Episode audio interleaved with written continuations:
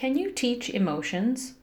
by Dee Brown, June 18th, 2018, at affectautism.com.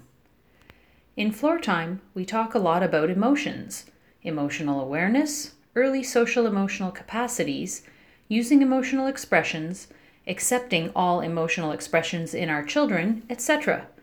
We even use it interchangeably with the noun affect, which the dictionary equates with emotion. But there is a risk when we only consider emotions rather than affect, as it is used in the developmental individual differences relationship based model, referred to as the DIR model. Labeling emotions. There's a lot of talk about emotions and how parents should teach their children about them. There are charts to look at, the degree of your emotion with green, yellow, and red zones. There are even board games about emotions. Let's think about what these methods do. They help children label something. However, these cognitive methods are just a starting point. They may help children memorize the definition of each emotion, but they are a far cry from children having an understanding of what each emotion feels like. Dr. Stanley Greenspan gave a great example in many of his talks about how showing a child a flashcard of an apple can never give the child the experience of holding a real apple in their hand, taking a bite out of it, and experiencing the juicy taste of the apple. It is through this latter experience that the child will learn and generalize what an apple is. Can this be taught? The answer is no. Similarly, for a child to really learn what it means to feel happy, sad, angry, jealous, or ashamed, a child would need to experience what each emotion feels like. Our goal in floor time is not only to help children recognize and label their emotions, but also to support their experience and understanding of them. In order to do this, they need the support of a warm, nurturing relationship within which they can regulate these complex emotions through affective, reciprocal interactions. While a chart or board game can be a starting point for labeling emotions, without these continuous affective signals or circles of communication between the child and others, teaching how to label one's emotions can only go so far. Learning emotions. Beyond teaching our children how to label emotions, then how we can really help them learn about their own emotions. The first step is by making room for them, which means not shutting down your child's emotional expressions. When we say things like, calm down, you're okay, stop that right now, don't cry, or that's enough, we are shutting down our children's opportunity to learn about emotions.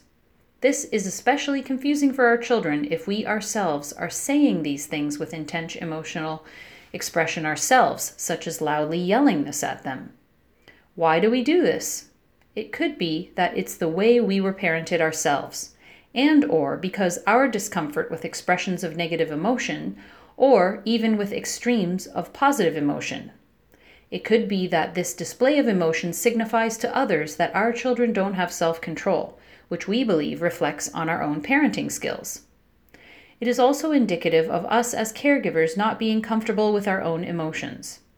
If we can't understand and tolerate our own emotions, it will make it very challenging for us to tolerate them in others.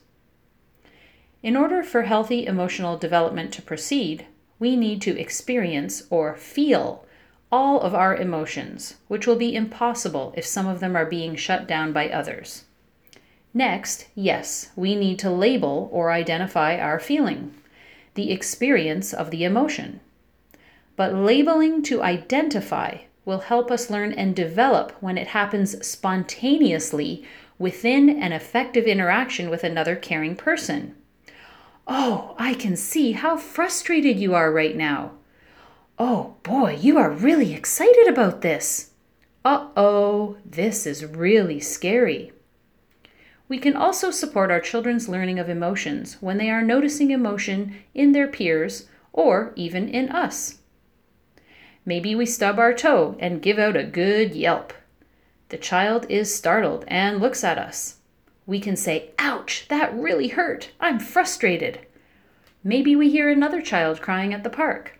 We can foster understanding by commenting with a lot of emotion in our voice. He's really sad. I wonder what happened. Or we can see a child jumping up and down with glee and comment, Look how excited that boy is over there. Regulating emotions.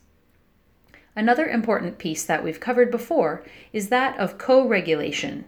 Before our children can self regulate, defined by Dr. Stuart Shanker as how effectively and efficiently a child deals with stress, then recovers, they learn to co regulate with their caregiver.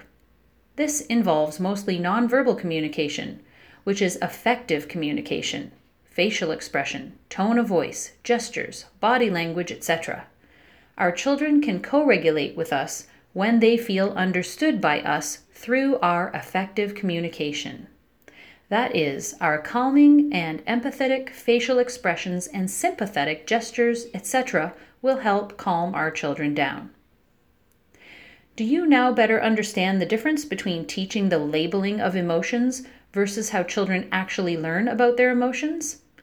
If you found this post helpful, please consider sharing it on Facebook or Twitter via the links in the blog post at affectautism.com, and please share any related experiences or comments in the comments section below the blog.